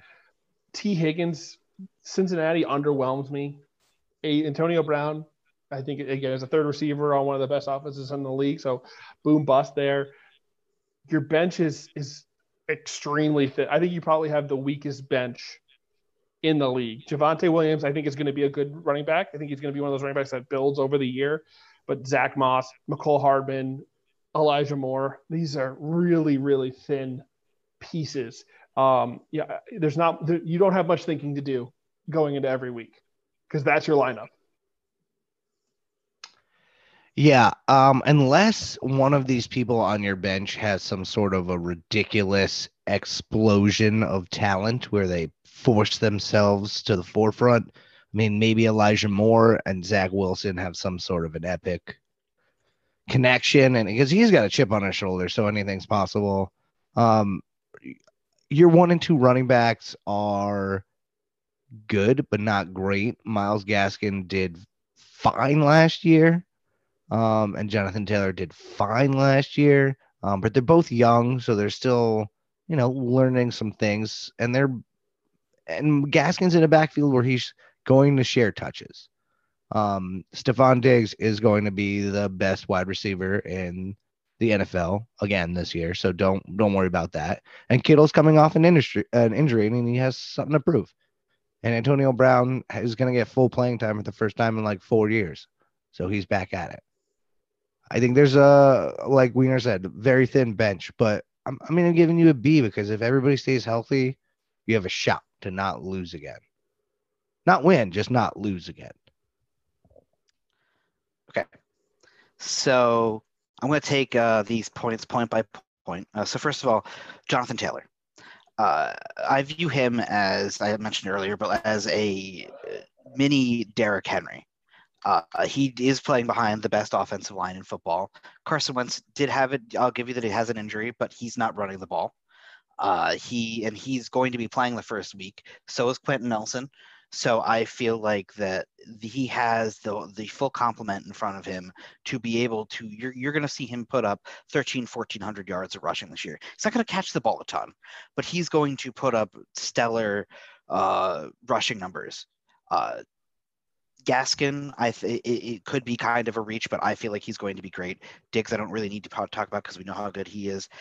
I really th- believe that Cincinnati has the best receiving corps in football between Ja'Marr Chase and Tee Higgins and Tyler Boyd, you're going to see all three of them be over 900 yards, if not over a thousand, with 17 games this season. So there is a lot that's spreading around uh, to go there. And with Antonio Brown, yeah, he is the third wide receiver on one of the other one of the other best receiving corps in football. But if you look at the eight games that he played last year, he had over 9.8 points in five of those eight games uh, and over 18 in two of them. So, and Tom Brady clearly has an affinity for him. He brought, he basically forced Tampa Bay to hire Antonio Brown. They, they got him on there and he lived with Tom Brady. So they have a, a strong rapport there. And I think that's going to show in the stats. Uh, also, Mecole Hardman's the wide receiver too in Kansas City. It goes to, to Tyreek. I mean, I, I, you could say he's wide He's receiver not. three but He's- behind he's Kelce, but um, He's he's four. He's four. You have Bob, who's- Kelce, who's- Hill, and Ceh. I don't know about that because he doesn't have Sammy Watkins to compete with anymore. He's Who? basically taking. It, well, Watkins you'll didn't see. Play last year. He was You'll hurt all see. year. And uh, the, the the the other part with uh, I feel like when we're talking about rookie wide receivers, uh, Elijah Moore is going is going to be a big boom with Zach Wilson this year. He's on the Jets. The end of story. Okay, well, we'll see. Thanks for bringing that up because that's just a true fact. You, you got to see it. You can't gamble on the Jets, buddy. I'm sorry. Gamble on anybody. If you're All like, hey, If you let's wanna take crown this them, chance. crown their ass. But they are who we thought they were. And we let them off the hook. That's what you guys are going to do with me. We'll Jets see. are gonna be the Jets, baby. All right. It's- Who's ne- is uh is Moose It's, next? it's Moose's team is next. Uh, the Moose. So Moose Moose. finished with the worst regular season record last year at three and ten. Uh, football guys had his drafted a B, but football pros had his score at a 99. And let's take a deeper look at this team here with Moose. Actually, Do- Doge, you want to go first? yeah, sure. I, I I really like Moose's team. I think the steal of the draft, the steal of the draft is Nick Chubb. The fact that he fell to Moose in the second round, not not like the second pick of the second round, but the fourth pick of the second round. The fact that Deej went and went Harris, Gibson. He went Gibson over Nick Chubb is is is awe inspiring to me. The fact that Surprise, motherfucker. the fact that Eckel didn't pick Nick Chubb is why Eckel has the worst team in the league. It's a lot of things had to happen for Joe to be successful. I think he's he's stacked at running back, but he also made I think the worst pick of the first three rounds in D'Andre Swift. I just I don't that that offense is going to be awful. That team's going to be awful. He's never going to play Swift because he's probably going to play a receiver in the flex. and he's not, and his top two running backs are incredible. So I think Joe's a solid B plus, but he may somehow got the best pick and the worst pick in the first three rounds. Well, I I mean, I agree with you that the top two running backs are solid. Uh, both of their injury histories give me pause. Uh, as they if they stay healthy, they will be solid there. I I mean that the rest besides that, I mean Lamar Jackson's good. Where you drafted him is fine. You're not drafting him in the second round like players previously, so that's solid. I was high on Aiyuk this year as long as he stays healthy. I still think Amari Cooper is a solid wide receiver. Swift was an awful pick. I think Cole Kmet's not going to be great either. Um, and the rest of your team, you know, we'll see. I think Ja'Marr Chase will be good too. Uh, and you're the, the, the interesting thing is you see Jamaal Williams and you, D'Andre Swift. Can't start both of them. You can't combine their points. They're both going to be stealing points from each other. So that's that's going to create a conflict. Uh, Grasso, what do you think?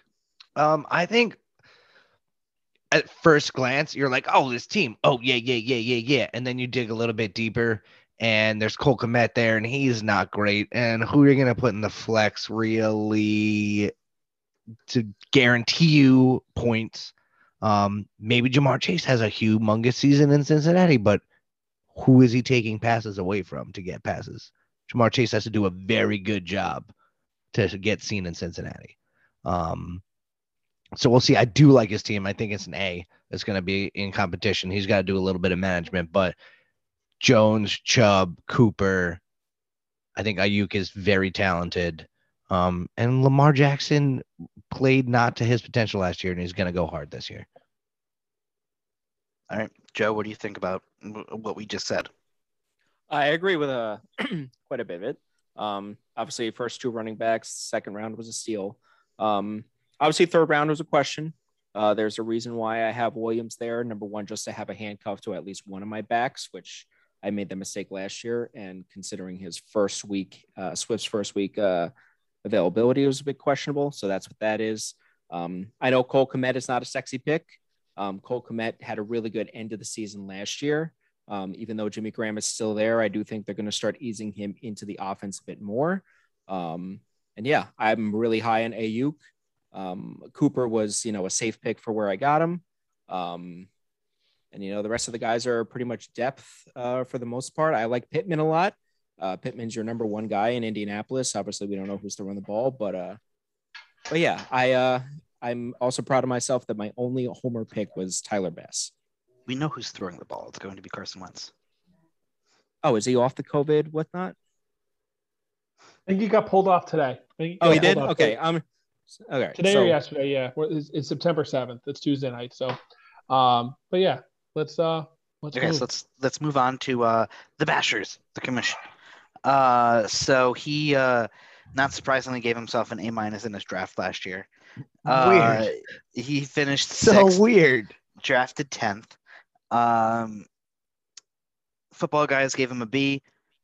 Football pros gave him a 93. I don't know about that. Uh, we have to get a recording Spencer saying that, by the way, for a sounder.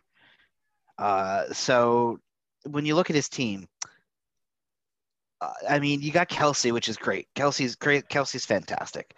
And he's got D- DK Metcalf, which he was stomping around the room about. Uh, but then beyond that, I mean, his running backs are Gus Edwards, who's I don't think he's ever had 300 touches in a year. Well, news today: Oh. Justice Hill tore his Achilles today, Well, and they also signed Le'Veon Bell to the practice squad. but he's uh, week one. Gus Edwards is getting Sure, 85 we- yeah, to we- 90 percent of the snaps. Sure. But I mean, you know, there's always going to be a rotation in New England. Uh, I mean, Justin Jefferson and DK Metcalf are great, but then it's thin beyond that. I loved, I do love the depth picks of Brandin Cooks and Trey Sermon uh, and Boyd, uh, and getting everybody else handcuffs in Chuba and Tony Pollard. I think Trevor Lawrence is not going to be a fantasy worthy quarterback this year. He's going to be good, but rookie quarterbacks will have the Jameis Winston line of 30, 30 touchdowns and 30 interceptions. So I don't I don't see him producing top 12 numbers, which is what you need to in our league. Uh, so what say you, Greg? I dislike this team strongly. I have in previous drafts gone in towards the end saying, you know what? I didn't get Zeke, So let me take Pollard so I can have his handcuff. So if Zeke goes down, the the the Zeke owner will reach out to me and give me their top two receivers for Pollard. That never happens. Ever. No, no. They just pick a guy off the waiver wire, or they say, "All right, I can trade my third receiver for a, some a number two and fill the spots there." That's a losing strategy. Time out, Is- time out, time out. I got to cut you off real quick. Two years ago, I traded you Ty Johnson, who I think was the backup for who was it, Kerryon Johnson for Cooper Kupp because you were so desperate for a Detroit backup, and you gave me Cooper Kupp for him. That was, but you also gave me another piece to it. It wasn't. It wasn't the. It wasn't a straight up trade. You sure? Uh, yes. All Yes. right. You Well, gave- I We'll- digress. We'll have we'll have PFA analytics on. PFA needs I- to check. I just I, again, and and you know what? What happened to me that year? Did I make the playoffs? No, because it doesn't work. Trading, even if you're the Isn't guy that the same answer every year? That's rude, Ben. Um, eh, have I ever been the mouth breather, broken cock? No, no, you haven't. Um, so I just, I just, that draft strategy doesn't work. And like, if he had done one, if he had picked Pollard, fine. But the fact that he did Hubbard, Stevenson, and Pollard is is is too much. Again, he, I love his receivers and I love Kelce, but that's about it. I gave him the lowest grade of the year as a B minus, just because I think his draft strategy was all over the place. The fact that he didn't take a running back until round five blows my mind. Yeah. Um, uh, yeah, this guy's getting a C. Um, just, I, I don't understand why you would waste three pretty valuable picks on guys that are only going to get playing time if someone gets injured. You're banking a lot on that. Um, these guys might just sit on the bench for just a portion of just not even get playing time um, for weeks, and you don't even know. Um, Gus Edwards is not a strong running back one. Damien Harris is not a strong running back two. Uh, and Trevor Lawrence is not a strong quarterback. Um, yes, DK is great. Yes, Jefferson's great. Yes, Kelce's fantastic. But that's 20, 40, 60 points. You need more than 60 points a week to win. Not actually. Um, He won a week with 60 points. You're right. Um, yeah, there was so, I that mean, was we'll, the, the worst week ever. Br- Brandin Cooks, I mean, maybe he'll be fantastic, and he no, he's not. He's not gonna. It's not. It's not gonna bring in enough points because no, he doesn't have. He doesn't have enough. Um, so he's getting to say he's got to do a lot of management to turn this team around because having four bench spots with players that are kind of useless, um, to to me, they, they seem pretty useless. Um, All good luck.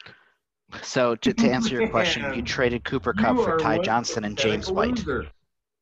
Oh, yeah, that was the year that I had. I had I think my top two running backs. I think it was last That's- year. yeah. No, No, two it years was- ago. It was two year. It was two years Two, ago. two years ago, my- I just looked it up. yeah. That's right. That's right. James, Eck- James White was involved in that. yeah, so it was. It was. I had. ago.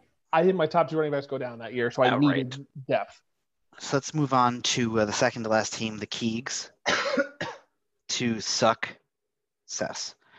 Uh, so he drafted 11th, and this is the third person who drafted 11th and finished 11th.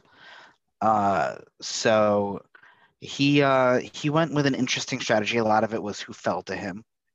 Uh, he's the other one with the, the one wide receiver quarterback combo you'd want to have in Mahomes and Tyreek Hill. Uh, Barkley is I mean he's going to play limited snaps the first week, but uh, is is, is his knee going to respond? Is he going to be able to play well? Um, I like Robbie Anderson. Not a big fan of Mike Davis. He's not really efficient. He's gonna he may have a lot of volume, but I don't see him getting a lot of big runs. Um, outside of that, I find uh, his his depth is is good. It's a lot of hope that a lot of teams are going to be touching, like Melvin Gordon more or David Johnson more. Uh, so we'll see. Thankfully, he does have the handcuff to Barkley if he goes down, so that's a smart look. So you know, I think Keegan could, with some in-season management, could have a pretty solid team, but it's lacking a lot of depth. Keegan to me has the highest floor team. His team is set when it comes to when you talk about touches, which is what you want in fantasy. He has those. Barkley's going to get touches. Davis is going to get touches. Hill's going to get touches. Godwin's going to get touches.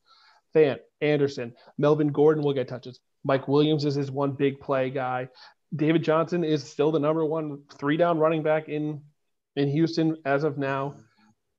Rager's going to be a, a volume guy. I think he's just his floor is high, but his ceiling is very very low. He's got like six foot ceilings. I think Patrick Mahomes and Tyreek Hill are gonna slice up the NFL like they do every single year. Um, and they will get probably combined every week 80 points between the two of them. Um, Saquon is coming back off the injury, so we don't really know what's how he's going to play, when he's going to play. But I have a feeling when he's back, he's going to absolutely crush. Um, I, I want to give Keegan's team like a, a like a like a B because because Robbie Anderson is good, but Darnold is throwing in the ball and they connected a few times as Jets, so it was kind of nice. But we'll see what happens there. Um, All right. I think that's right. I think a B is a good grade. Yeah. All right. So our final team, uh, the Dynasty, the ridiculously named team, uh, is drafted 12th. So he had the wraparound all draft long. Uh, he finished seven and six last year, uh, finished fourth, and he chose this 12th draft position for that wraparound. And what he did with that was he went with a rookie running back in Najee Harris and a up and coming, could we call him? I don't know how to even describe him, uh, running back in uh, Antonio Gibson, who's who's probably going to be the focal point of that offense because you know I know Tan, uh, I know Fitzpatrick loves to air the ball out, but Gibson's got a lot of talent, and you know he's got Dak Prescott, and he could he he could come back from injury really well, and he has a lot of good receiving options. Uh, I like his receivers. Uh, you know, Alan Moore or Allen Robinson rather is a very underrated guy. He always outperforms the team he's on with the receptions that he gets. Uh, I think DJ Moore will be okay. I'm not so big on Logan Thomas. I feel like Josh Josh Jacobs is one of my players to avoid this year because of the timeshare that he's in. So I feel you know there's a lot of question marks. His bench receivers and Marvin Jones and Kenny Golladay. Uh, with new with new quarterbacks, I don't know how they're going to respond. Uh, so it's a lot of we'll sees. I, I feel like his team's kind of middle of the road. I think he blew it with his first two picks. I I don't know if he blew it with the Harris pick. I think Harris is going to be the three down back in Pittsburgh, and I think they're Yeah, Gonna- but yeah, I think the Gibson pick was the shock. Again, I bring up Chubb. Chubb was on the board, Mhm. and who is a constant. He's going to be the. He's going to he, again. He's not a three down back, but he's a two down back, and he's going to run. He's going to score. He picked Gibson, and he picked Logan Thomas. Those two players play for the same team, and both are going to be fighting each other for touchdowns and, and red zone opportunities. not just the same team. It's the Washington football team. Yeah, but I Fitz, again Fitzpatrick that that team is going to be good. They're not going to have they're not going to have to score a lot of points because of their defense. So Gibson, I think is a, is a fine pick. I don't I think he reached for him there at at, at 201, but I, I, he's he's probably he's in that if I were to rank the drafts, he's probably in that six seven range. He's like a B. Yeah, I'd say he's like a B. I you can't trust a rookie running back. I mean, you can because he's going to be, but what's the line of Swiss cheese in front of him? So we'll see what happens when he has NFL players running at him. Um, Gibson is a questionable bet. I know he liked him last year and he served him well. I do like Josh Jacobs though. I know that he's injury prone, but he's just a good running back and just a, a solid running back to have. So I think he can plug Jacobs in if Gibson kind of goes flat. Um, he's got a bench, uh, but it's not a thrilling bench. Um, Phillip Lindsay might do something because he's talented, um, and he might shine in Houston, or Houston might trade him somewhere and he might shine there. Um, going a solid B. Yeah. All right. Uh, so uh, that wraps up our draft r- review. But before we move on to our picks, I just want to do some quick hits with you guys. Uh, just a couple word answers. Uh, do- we don't have to go too long winded with it.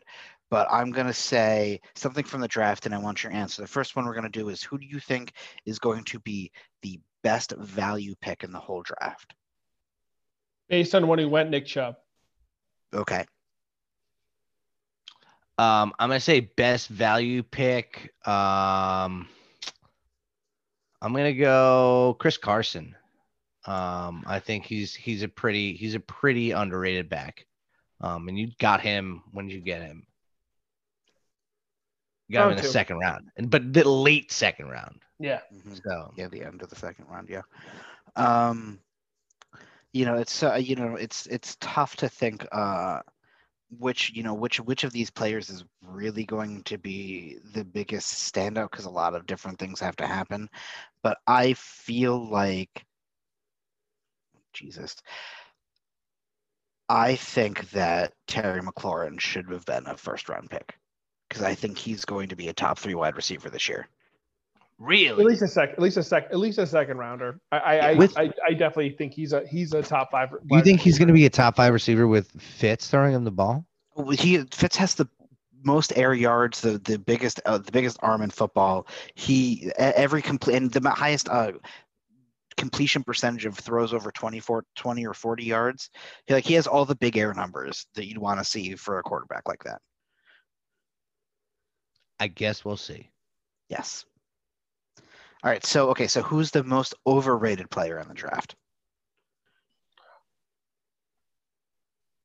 Are you going Doge? I can go immediately. I got one, but I I want to hear see what you say first. Oh, most overrated player in the draft? Mm-hmm. Um. Oh wow, I I feel like I didn't. I just say I knew. I'm gonna I'm going I'm gonna go Travis Kelce. I uh, granted Ooh, granted granted is he probably gonna be the number one tight end this year? A hundred percent. But is that worth the opportunity cost of not drafting a running back or a receiver in those first two rounds? Echo could have taken Chubb over Kelce, and his running back room looks a lot better with Chubb and Gus Edwards as his one two.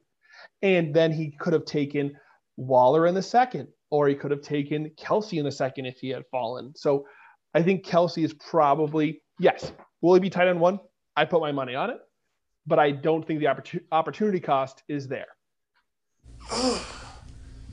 Idiot. All right, all right. So uh, the uh, so for me, I think the most overrated player, uh, based on where he was on boards and where he was drafted, we just mentioned it was Antonio Gibson. I just I I don't I think he's an RB two. Um, he, like he's like the high end of on a RB great day. On a Like great he's like. RB eleven or twelve, or like for our league thirteen or fourteen. Um, and I just don't think that he's going to he's going to have volume, but I don't think in that offense that he's going to get the numbers, especially with the players that were chosen ahead of him. All right, so last thing uh, we'll go on before I didn't move on is oh sorry, Jeez, guy. I Uh, um, did. David. no, David Montgomery, because he always starts off slow and has a great end of the season. So you think he's good all around, but he's just usually just Alright. sad at the beginning of the season. good pick. So uh, I think there's going to be consensus on this, but uh, the next one is what was the worst pick of the draft?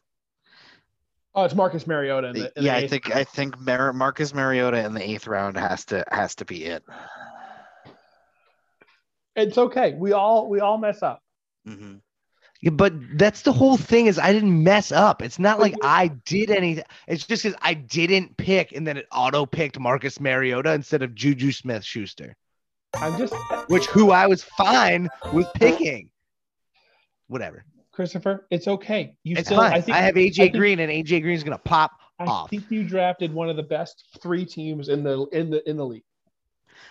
You know, and I, I think we have to hedge saying that even though we have a worse team and we have best teams, I think the difference between our best team and our worst team is much smaller than it ever has been. Very So. Yeah.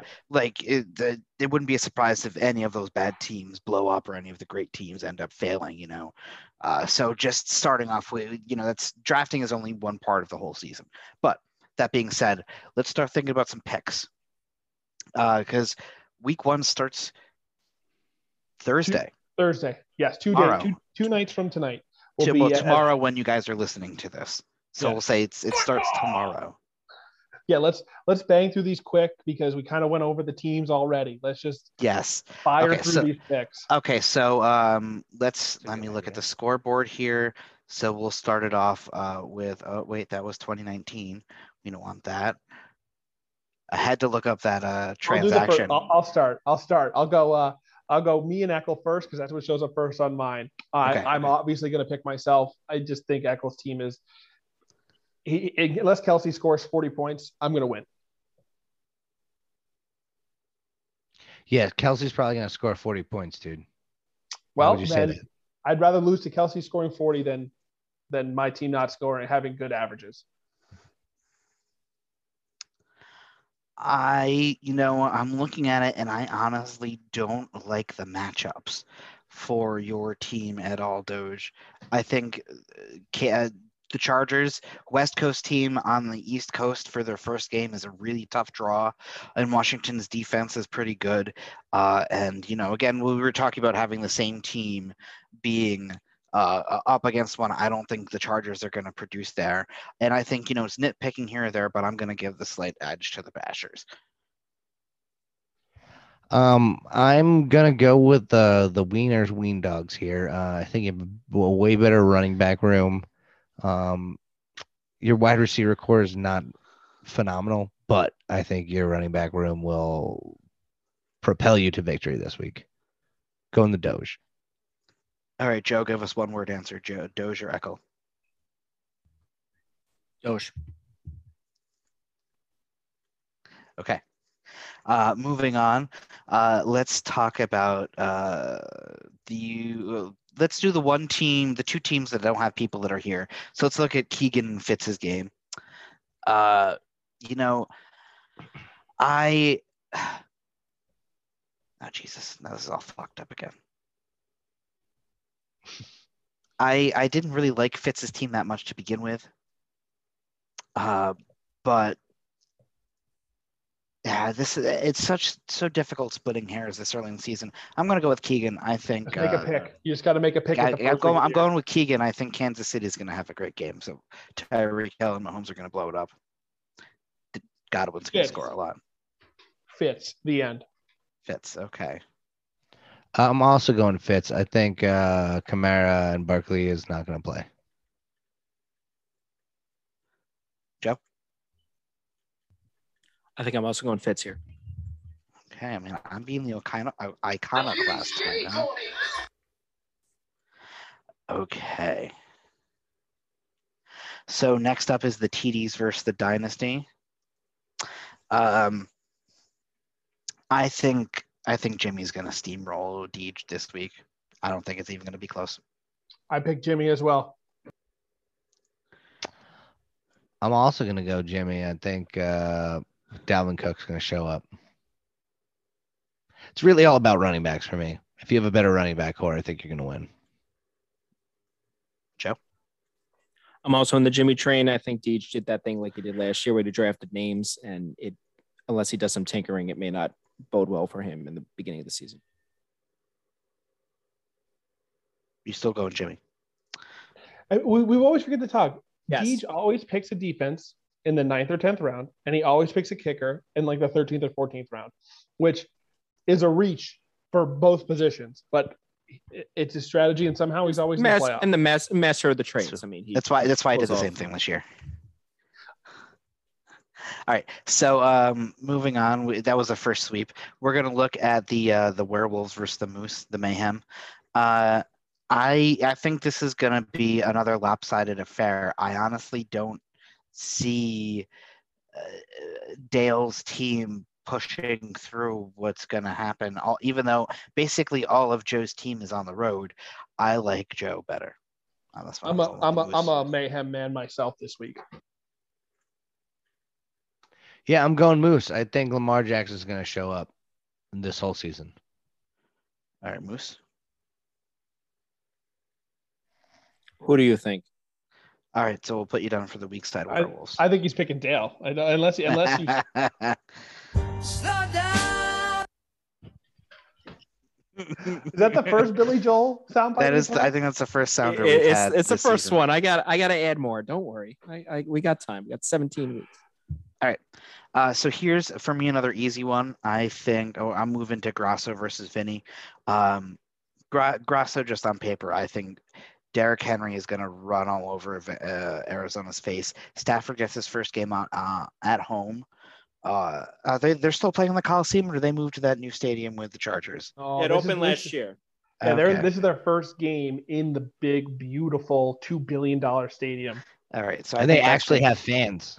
That's Yeah, the same so thing with think- Vegas. Vegas played a whole year in their new city without any fans. Well, that- I mean, I that's- was that just stadium saying looks like a Death because Star. because usually the the Rams suck and nobody goes to the games. But anyways, uh, I'm picking Grasso's team. I think it's just a little bit better. I am two beers too deep. Grasso, you going for Um, yourself? yeah, are you I'm gonna gonna go pick pull up what you- myself. You're not going to do what you did No, last year. no, I'm not gonna do what I did last year because guess what? Didn't fucking make a difference. Yeah. Um, so I'm I'm gonna go with myself. I think I have a good chance to to to beat Vinny. I think we have a very good even matchup, but I think I'm gonna beat him. Moose, going to sweep it. Uh, y- I'm just not a fan of Vinny's team this year. Yes, sweep. Okay. All right. So moving on to the last one, it's me versus the Papa Squats. Papa Squats versus the Broken Cocks. Uh, so Papa Uh, squad on your broken cock. Oh no. that's not. I was thinking the same thing. I just didn't Oh no. So, uh, on you know, this game is going to be a lot closer than I think people think it will. But I think Spencer's team is better than mine, so I'm going with Spence. I go with the Papa Squats, but it's going to be close. It's going to be like within a couple points. if we if we knew everyone was going to be healthy throughout the year and we were playing like a best ball where you couldn't make any moves, to me Spencer's the champ based on his draft. So I'm picking Spencer. oh, can we do? Can we make picks for who we think we're gonna we're gonna win the championship? Sure. Oh, that Sure, would be nice. Uh, okay, I think Spencer's gonna win this week uh, against uh, the Broken Cocks. I just wrote everybody's going to pick me or Spencer because that's obvious. Yeah, I'm sorry. Maybe Joe has a different train. Another one bites the dust. Uh, mouth breather bowl week one. Um, I think I'll go with Spencer. Oh, it is a matchup of the last two mouth breathers. That is good. Yeah. Oh, hence the, yeah. uh, We both really suck at fantasy football. Yeah. So so okay, if we're gonna do this is our podcast, we can do what we want with it. Championship picks. I am going to pick Joe Formusa as our champion, losing or beating me in the championship game. I just don't think Spencer can manage this season. Again, if we were playing best ball, Spencer wins, knowing everyone stays healthy. But I don't think Spencer has the management skills throughout the year. He doesn't listen to this podcast. If you don't listen to this podcast, you can't win the championship. Doesn't listen to it. And even if he said he listened to it, he's definitely not listening this far into the podcast. Definitely not. Yeah, this is super long. No, there's no way he got this far, man. If he gets this far, I'll buy that man. If you're listening right now, Spencer, I oh, I will buy you a sandwich from wherever you want. Like Ooh. Andy's. You oh know- no, Andy's is out of business. I think we should start giving away stuff every week to Spencer if he listens to the podcast to see what he actually wins. The one time he prizes. Give him listens. with The Spencer. The secret word is kazoo. If you tell any of us kazoo, we'll buy you lunch one day this week. But no one I can love tell it. him I love is it. going on. No one can tell him what's going on. Yeah, nobody tell him. Oh, But we'll That's always put it in the last Yeah. twenty percent of the episode. I love it. That's great. Uh, yeah. So, okay. So you're picking. I'm just gonna put Joe. Joe is Yeah. as the winner. All and my right, Grass- mouth and my mouth breather pick is Eckel.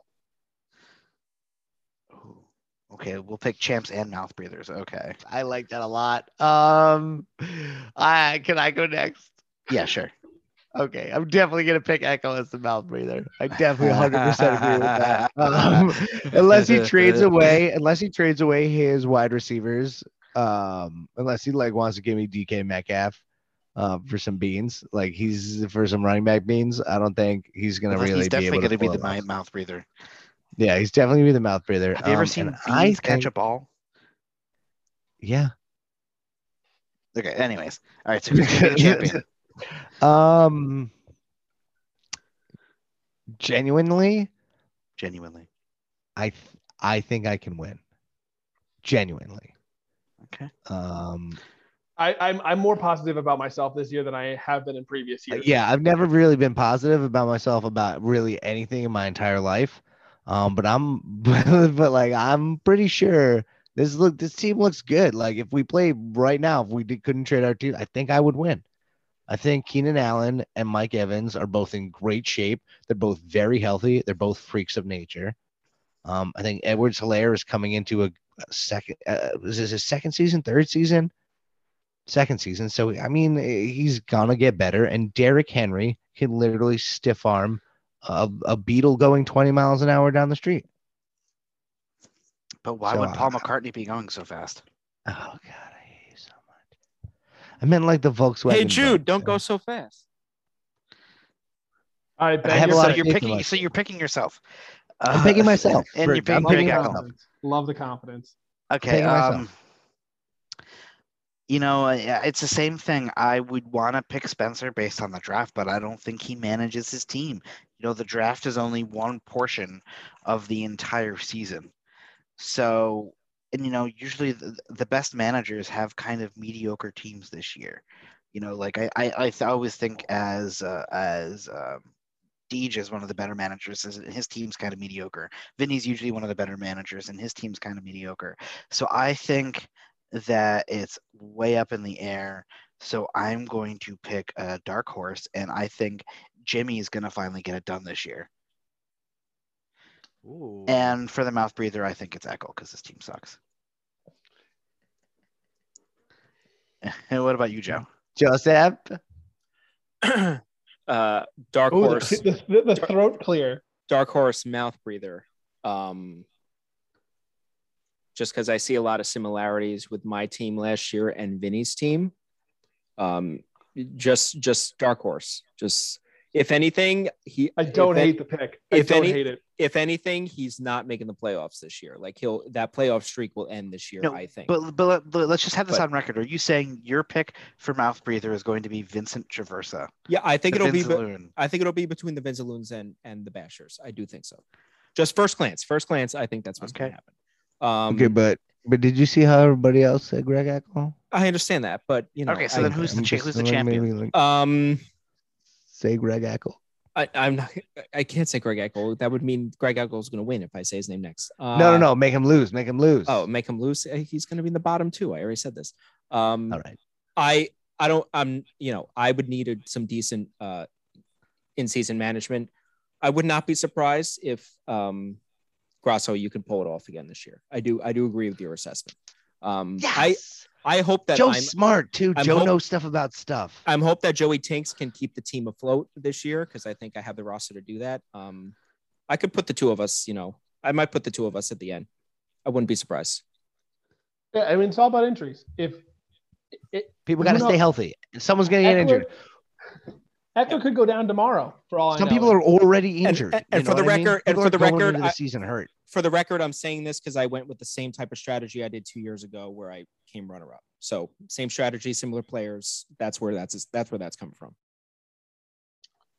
Fantastic. I love it. All right. Um. So that wraps up our first week. So let's uh let's everybody give one sentence of wisdom before we leave. If Echo Football, likes wait, your like team, what kind?